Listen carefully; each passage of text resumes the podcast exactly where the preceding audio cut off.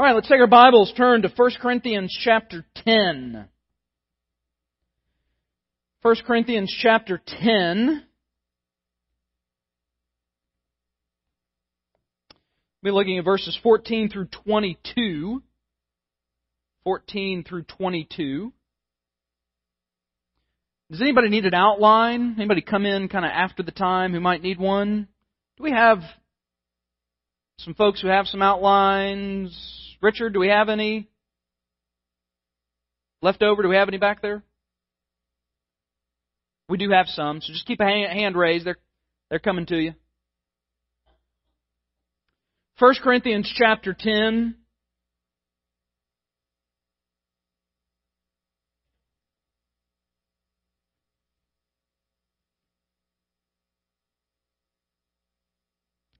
Do we have some more? We need one up? Do we have some other folks?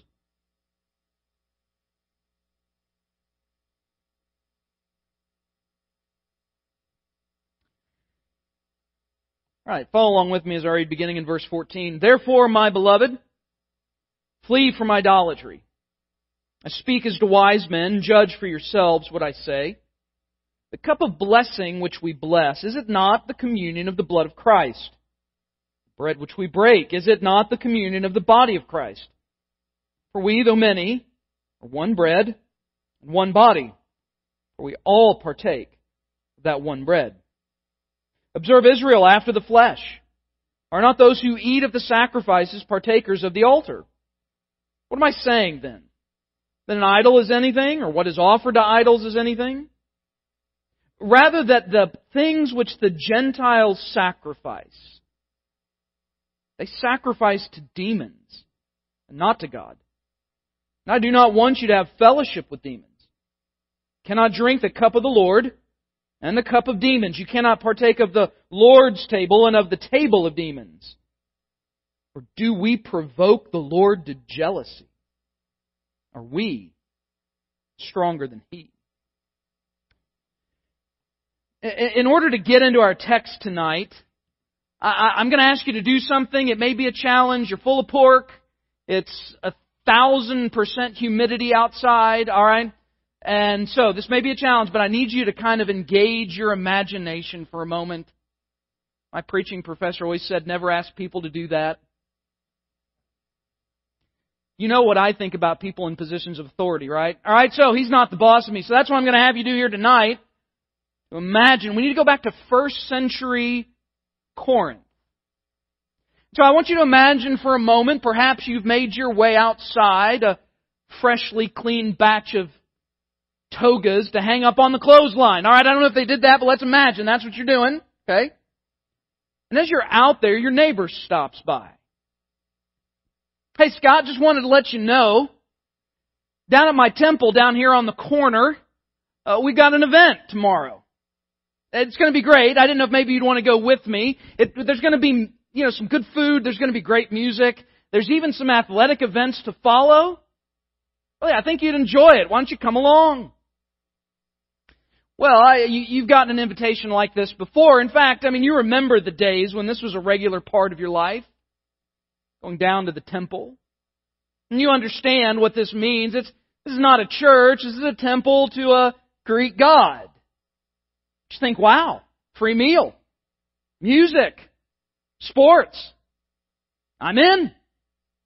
Next day you wake up, make your way down with your friend to the local temple, because in first century Corinth, there were temples in Corinth like there are Baptist churches in New Bern. Alright? All over the place. To all kinds of gods. Sure enough, as you get there, a party's already started.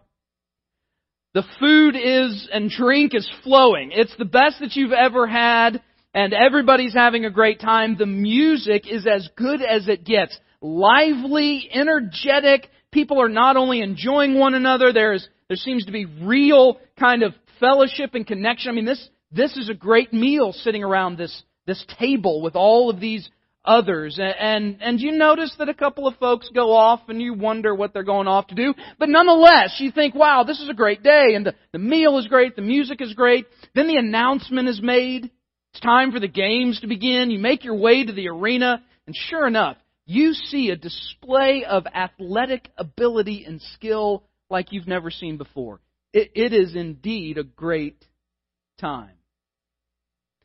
Now on your way home, there's a little twinge of guilt. I mean, you were, again, you, you came out of this. You're now a, a, believer in Jesus Christ, and you're part of a fellowship of brothers and sisters in Christ, but, you know, this is your neighbor, and, and you still have these relationships with other people, and so you thought, you know, what harm could this do? Besides, you've been taught an idol's not even a real thing.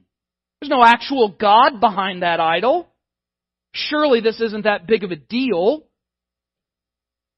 So you kind of tamp down your guilt, go to bed. You get up next day, well, it's Sunday, and so you're off to church. You're gathered there in a house of one of the elders, uh, but you notice something's a little bit different. As you walk in, there's a bit of a buzz, and you realize that bit of a buzz is about you. The whispers, the chatting, the, the, the, the quiet turn of the head, there he is. And, and as you stop, you can hear what they're saying. That, yeah, that's him. That's Scott. He, he was the one who was down at the temple. That's right. He was down there at the temple with the rest of the pagans. Eating the meat, listening to the music, even went to the games. That's him. In your mind, you're wondering, what have I done? What is, what is happening here? And you realize that the action you have engaged in is now not only a source of discussion at the church, but you've even heard from the, the, the newer believers, perhaps the weaker and less mature believers, some of them now have really started to struggle. Is it okay for me to go back to that kind of paganism and idolatry? I mean, Scott did it. If Scott did it, surely I can do it. I mean, it is good food and there's a lot of other things going on I'd like to do again. And, and the music is great. And if, if what, what everybody else is saying is true, we're, we're believers. We're covered by grace. Surely this isn't that big of a deal. Now, I bring up that potential scenario. Obviously, I've used what preachers call a sanctified imagination, alright? To say that it actually would have gone down precisely like that, maybe not. But this story does, does give a hint at what underlies Paul's point in 1 Corinthians 10, 14 through 22. Now, up to this point, we've addressed one ethical issue as it relates to idols, food, and what was going on in first century Corinth. We've talked about the problem that some were having. Do I eat meat that had been offered to idols? Well, come to find out, that wasn't the only ethical concern. It wasn't just, you know, if, if I go to somebody's house and they serve meat, do I need to ask where this meat came from? Interestingly enough, Paul's going to return to this question in verses 23 through the end. So if you've ever wondered if when you go to a dinner party, you need to ask your host, did you sacrifice this meat to an idol? This will answer your question, alright? By the way, I would ask that and see if anybody in New Bern is. My guess is they're going to say no, but just in case, alright, you never know. But we're going to get to that next week. Instead, Paul is addressing what seems to have been a bigger problem in the church. And that is there were the, the mature ones, right? The, the, the leaders of the church, those who claim to be wise and, and, and faithful.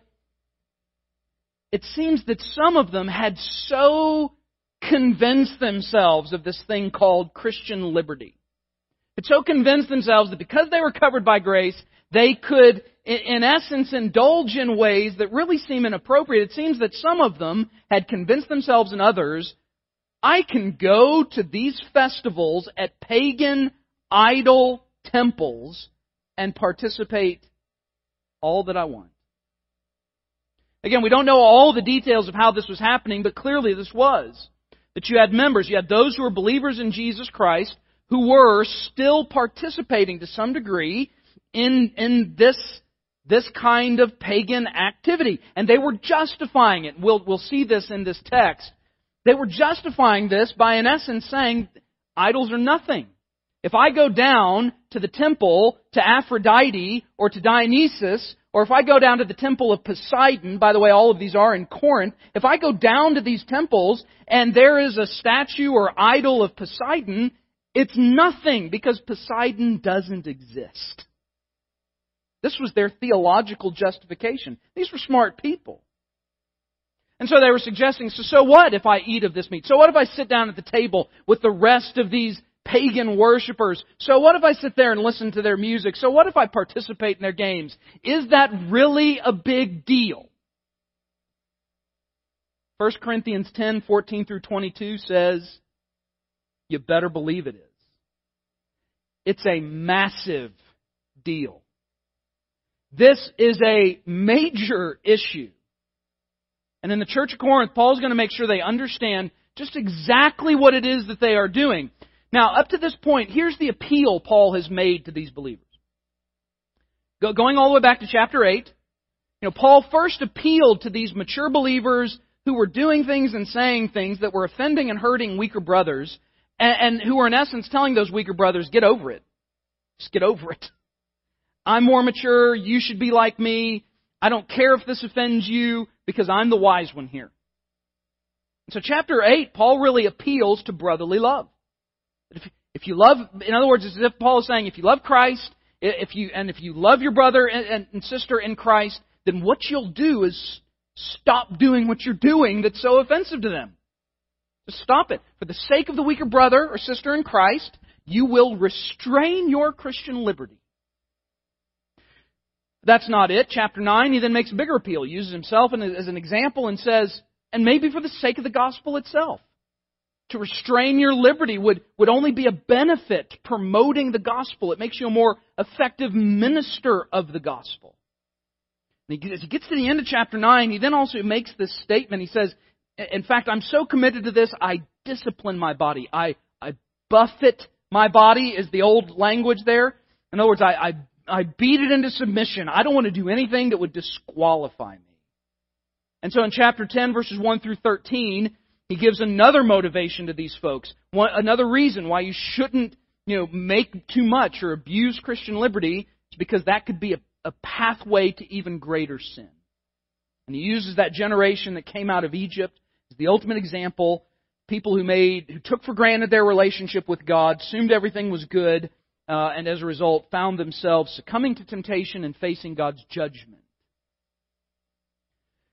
So now, as we get to chapter 10, verses 14 through 22, and you see the way it begins in verse 14, therefore, this is a summation, therefore. In other words, he's about to make a concluding argument here. He's, he's wrapping this up that goes all the way back to chapter 8. And the reason why we know this, therefore, goes all the way back to chapter 8 is because of the context. He's bringing up this whole thing of meat and eating and idols again.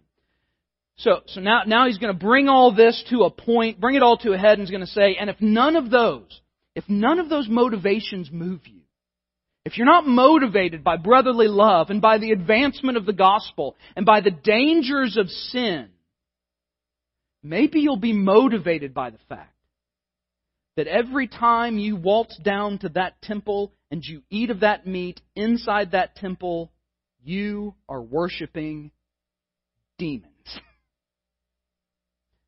Now, I don't know if that gives anybody else pause, but it should, right?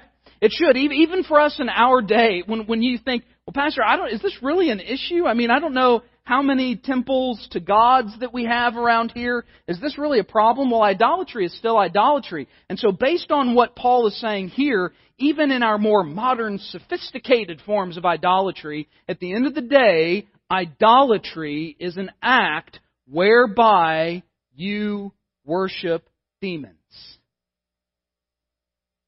Wow. I don't know about you, but I'd like to know a little bit more about this. Because that's pretty stunning, is it not? I mean, that's kind of a striking idea. And one that maybe we've not really wrestled with all, all that much to suggest that really idolatry is demonic.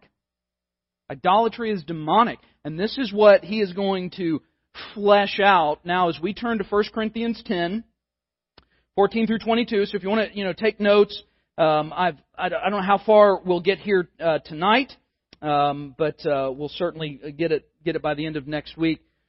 So, so Paul's going to sum this up in essence by imploring the reader to flee idolatry in all of its forms. Flee idolatry in all of its forms, fundamentally because idolatry is an act of worship, not to some other God. By default, idolatry is not worshiping the one true God. And Scripture, as we've talked about on Sunday mornings, only gives how many paths? Five, seven, three, two. The path that worships God or the path that worships Satan. You're either blessed or you're wicked, right? You're, you're, you're either, you're either producing godly righteous things or you're cursed. And this, this will bring home this Sunday, by the way, as we finish Psalm 1. So the same would be true here. If I'm not worshiping God as God has designed, if there is idolatry still residing in my heart and mind, then I need to appreciate the fact this is fundamentally an act of Satan worship. I might as well tattoo 666 on my head, listen to heavy metal backwards, and paint pentagrams on the floor, alright? That's what we associate with Satanism, isn't it? From the 80s in particular, that's what we associate with it, when instead it's a lot more subtle than that. Every act of worship that's not a God honoring act of worship is satanic. Even if it's good, even if it's kind, if it's not God honoring, then it doesn't matter.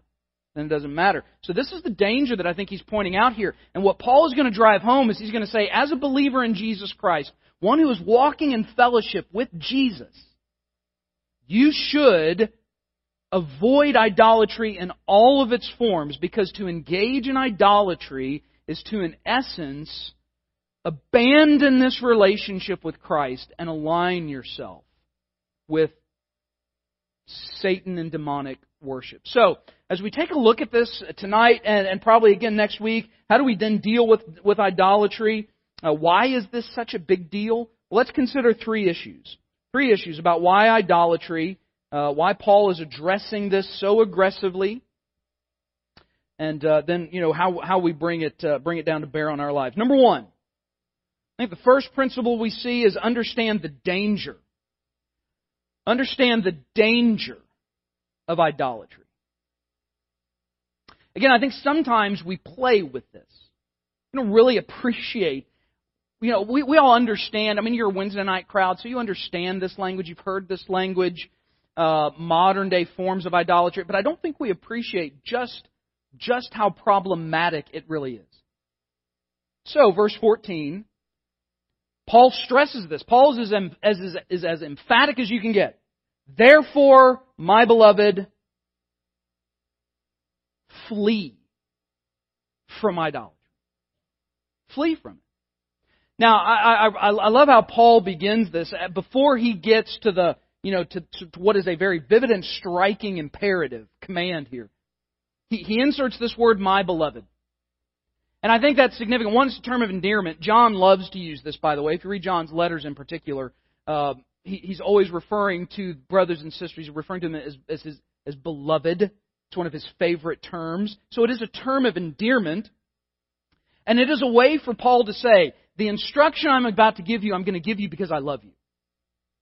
Now, how many of you know that if anybody ever prefaces instruction to you by first saying, Now, I'm telling you this because I love you? What usually follows that? Whew, some pretty difficult words, right? And in other words, why, why would you preface it? If, if you're not worried, I'm about to tell you something really hard, alright? It's not like I, you need to come up to me and say, Pastor, I want you to know what I'm about to tell you, I'm going to tell you because I love you. I'm going to give you a pint of ice cream every week for the rest of your life. No, that's not what follows, right? I mean, that's not usually what follows that statement. Somebody comes up and says, I want you to know I'm, I, lo- I love you. And so what I'm going to tell you, I'm telling you because I love you. Usually it's some kind of admonition, right? Some kind of very pointed, you know, thought-provoking kind of issue that, that, that he's going to consider. And then, so then his words that follow that uh, again, are rather vivid. He says, flee. Flee from idolatry. Now, there's no, there's no misunderstanding this, right? There, there's, there's no, uh, there's, there's, there's no confusion about this term. To flee, to run away, to get away from as quickly as you can. And what's interesting about this verb form, because of the form that it's in in the original Greek, it means flee and continue to flee as a constant state of living your life. Flee and then flee every other day. So when you get when you go to bed at night and you think, "Whew, man, that's a tough day of running from idols." Guess what? Tomorrow morning, get up and run again. The next day, you get up and run again. That, that's, that's the tense that this verb is in. So this should be a constant state of life, uh, of life that I am in constant flight from idols. That's how serious he was about it. it, it again, it, it, is, it, is, it is a striking image. And here's what I think, here's the takeaway I think from this. Now, because we should never stop running from idolatry, I, I only find really a couple of other phrases where this is used. Paul used that same term earlier in the book when he said flee from temptation, in particular sexual temptation. And it's about the only other time you see this phrase used. That suggests to me this is particularly dangerous. Idolatry is particularly dangerous. And I think I noted when I gave you my recap of my uh, my sabbatical, I read two books uh, in particular that both of them in essence said the same thing, uh, and that is idolatry should be viewed as the root sin in every human heart. Because at the end of the day, every sin is ultimately a worship of self anyway. That idolatry is indeed the primary concern, and it is, it is the most pressing threat to Christian growth. Idolatry. What we mean by that, we'll, we'll define it a bit deeper here in just a moment, but anything that robs God of my affection. That doesn't mean other things we, we ignore. We can do a lot of things, but anything that robs God of what is my ultimate affection. he says, flee from this. Now, I love kind of how he, how he then makes it even more emphatic. Notice what he says in verse 15. I speak as to wise men. Judge for yourselves what I say. Now, when I first read this, this is going to shock you to hear this. When I first read this, I read this as a snarky comment. Does anybody else see it when you read it that way? All right. I don't think he is, but that just kind of tells you what my weaknesses are. You know, it's as if Paul's saying, you all are a bunch of wise people, aren't you? right? And so you judge for yourselves. As it read the subtext, I don't have any confidence in you whatsoever. So when I read, I kind of read it as, as Paul being a bit ironic. But come to find out, I'm wrong about that. Alright, that's, that's probably not what he's getting at. Paul was a much better pastor in these terms. And so Paul is really a, it's not that he's flattering them, but he's giving them the benefit of the doubt. Maybe that's the better way to put it. So Paul is saying, so understand, I'm speaking to you as to wise, and some of you may have a translation that uses the word sensible. So that's the, that's the idea he's getting at, not wise as in Old Testament wisdom, literature, proverb stuff. He's saying, I, I know I'm talking to logical, reasonable, smart people here. And so, you judge for yourselves what I'm about to say. Because what Paul's now going to get into, he's going to share why it is so dangerous. But up to this point, he's saying, look, I, am I'm, I'm appealing to your logic. I'm appealing to your better senses here. And, and I have every confidence that you will absolutely agree with me when, when we get done here. You will agree with what I'm saying. So it's almost as if Paul's making this more emphatic. All these things kind of kind of come to, together as, as a way to say, this is a really big deal. You need to pay very careful attention to this. Paul doesn't use this language about any other topic to say, I'm speaking to you as to wise men. He's, he's, really pressing this point. Again, when I, when I read this language, therefore, my beloved, flee from idolatry. I just think that's such a striking image because, to, you know, to flee from something, it's not like Paul says, beloved, so, so therefore, beloved, be, be really patient and, but consider whether or not you should stand there and endure idolatry. In other words, he's, he, he's, he's not giving some other kind of subtle command. He's not even saying something like, you know what, you should really think about moving out of the way. His, his only option for them is that they would flee. Here's, here's what I liken it to. So we're going to do another imagine kind of deal. All right. So you're walking in your neighborhood. You come around the corner. And you see the black smoke rising. You, you hear the crackle and the pop. You can smell it in the air. You know what's happened. Your, your initial reaction is you're hoping somebody's burning something, but indeed, as you turn the corner, you see that one of your neighbor's house is on fire. Some of you probably seen this. We ran across this many years ago in our neighborhood, actually. It's terrifying to see this.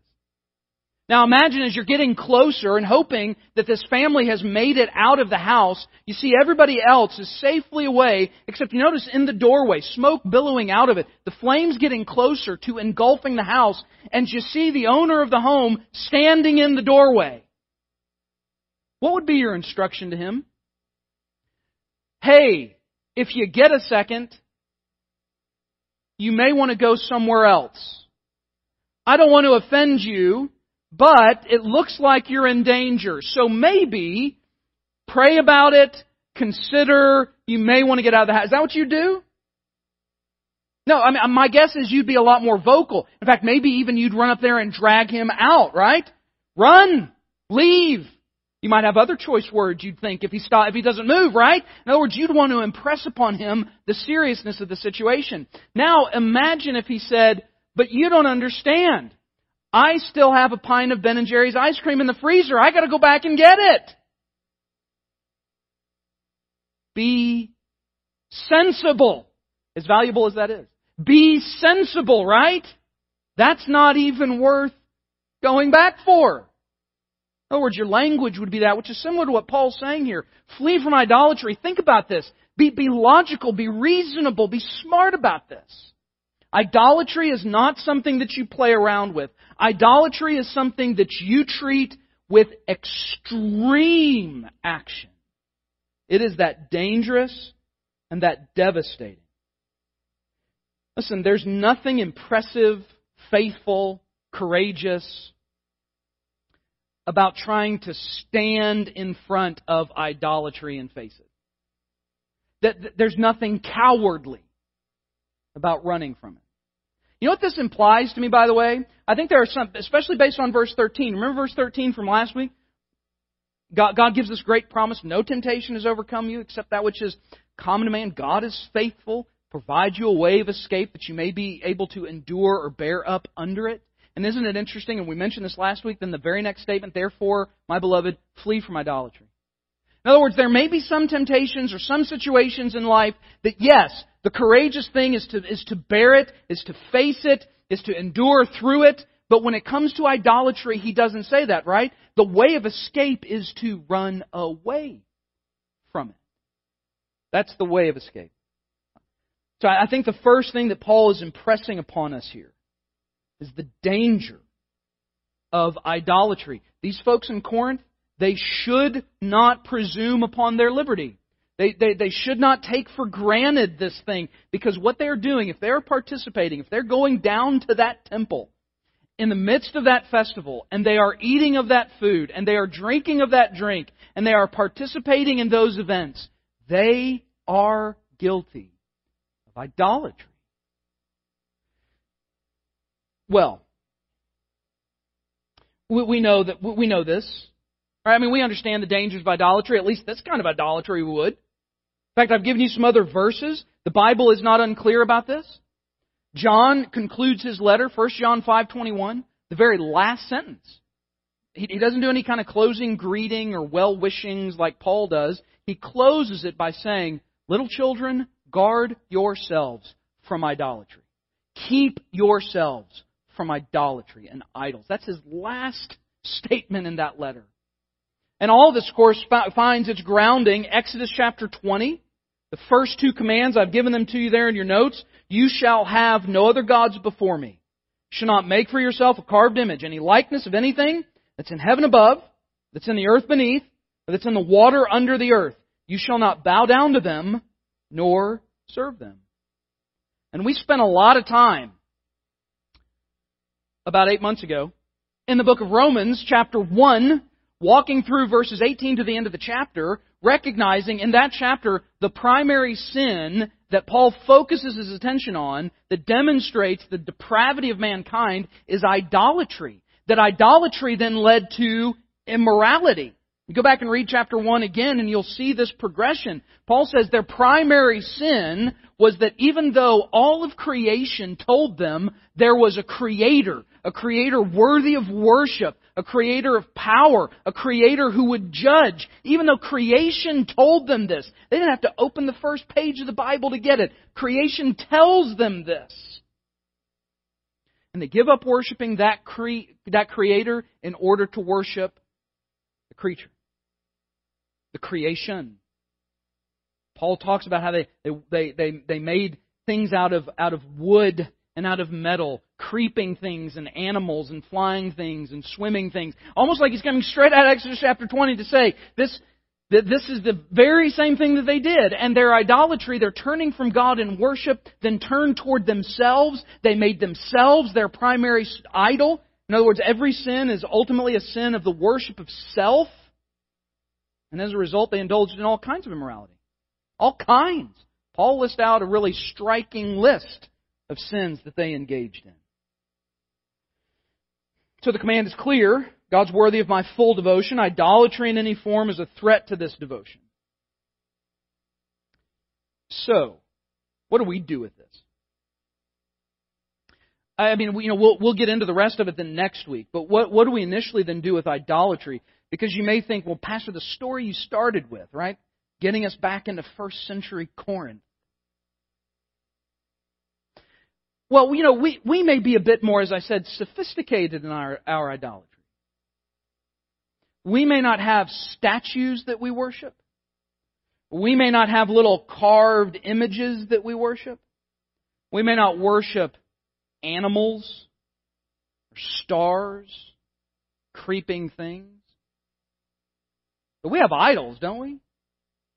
We've heard this before. Again, Wednesday night crowd, you've heard these. What, what are some idols? Money, right? Money is a modern day idol, and all that goes with it, material things.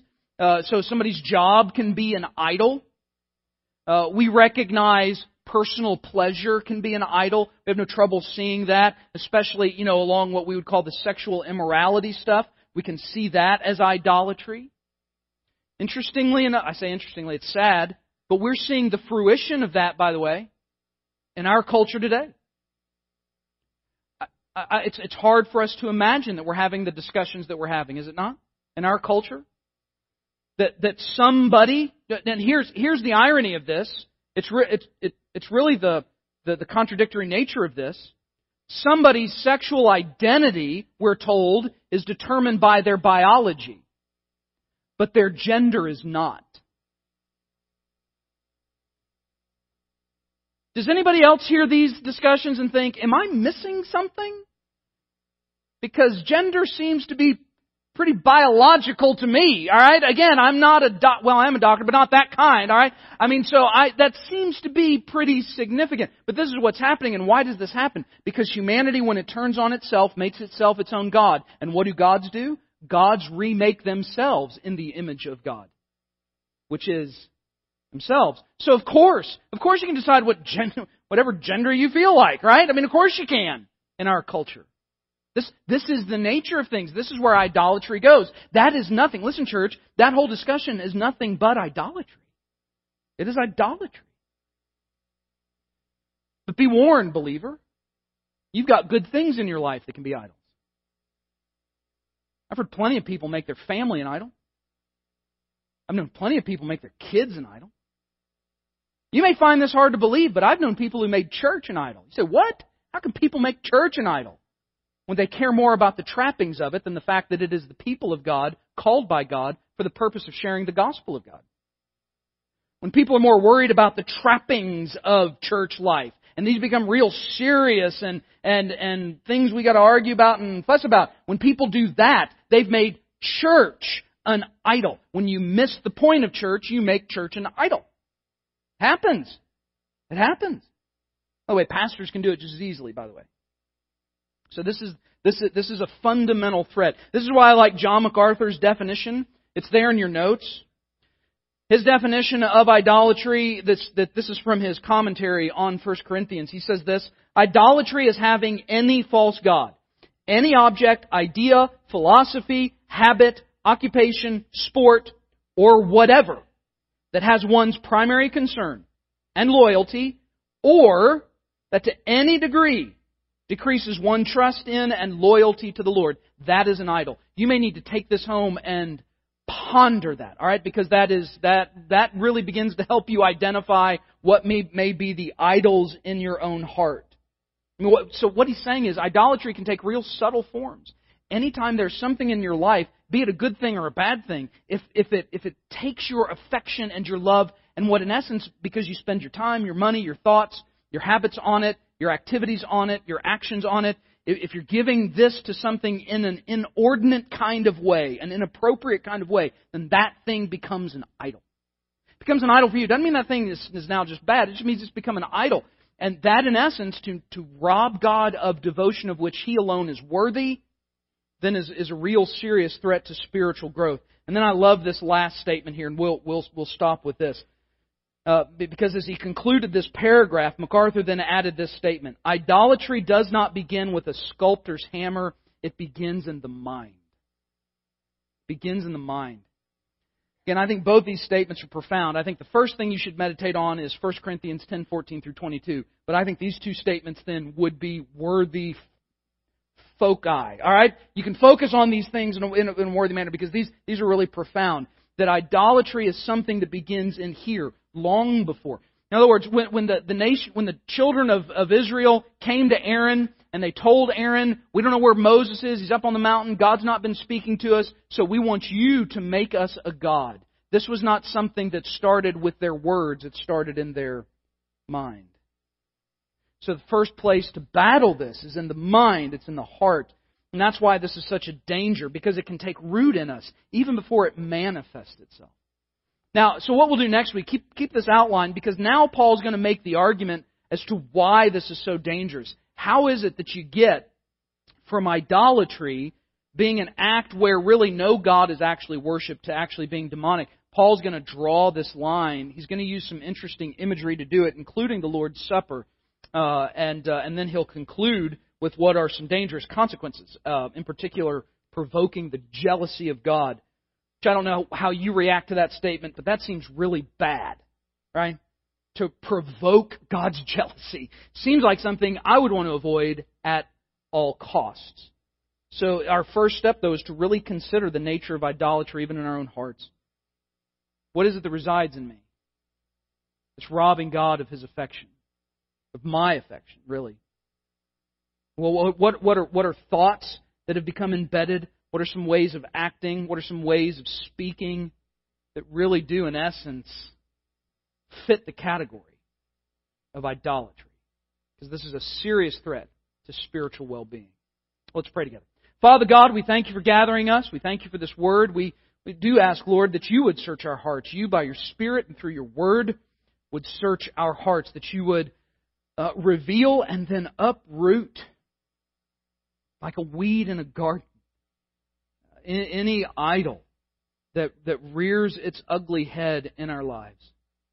That, that we might then find ourselves bringing these idols to you, repenting, and, and, and growing on in Christ likeness. Give, give us uh, strength and endurance to flee idolatry and then to get up tomorrow and do it again and get up the next day and do it again. Press upon us what is the seriousness of the sin. Lord, I thank you for these who come out tonight. I thank you for the blessing that comes. Brothers and sisters dwell together in unity and come together with one heart and mind to pray and to come under your word. So may we find ourselves uh, submitting to your word and now committing ourselves to living for your glory with the rest of this week that lays before us. Uh, we know is already in your sovereign hand. And so, God, may we be faithful to you and to your way, be sensitive to the world around us, that we would resist uh, temptation, yet at the same time would, uh, would find ourselves engaging with those who are lost with the hope of the gospel of Jesus Christ. We ask that you'd gather your people back together again, that we might worship you in spirit and in truth. That's in Christ's name we pray. Amen.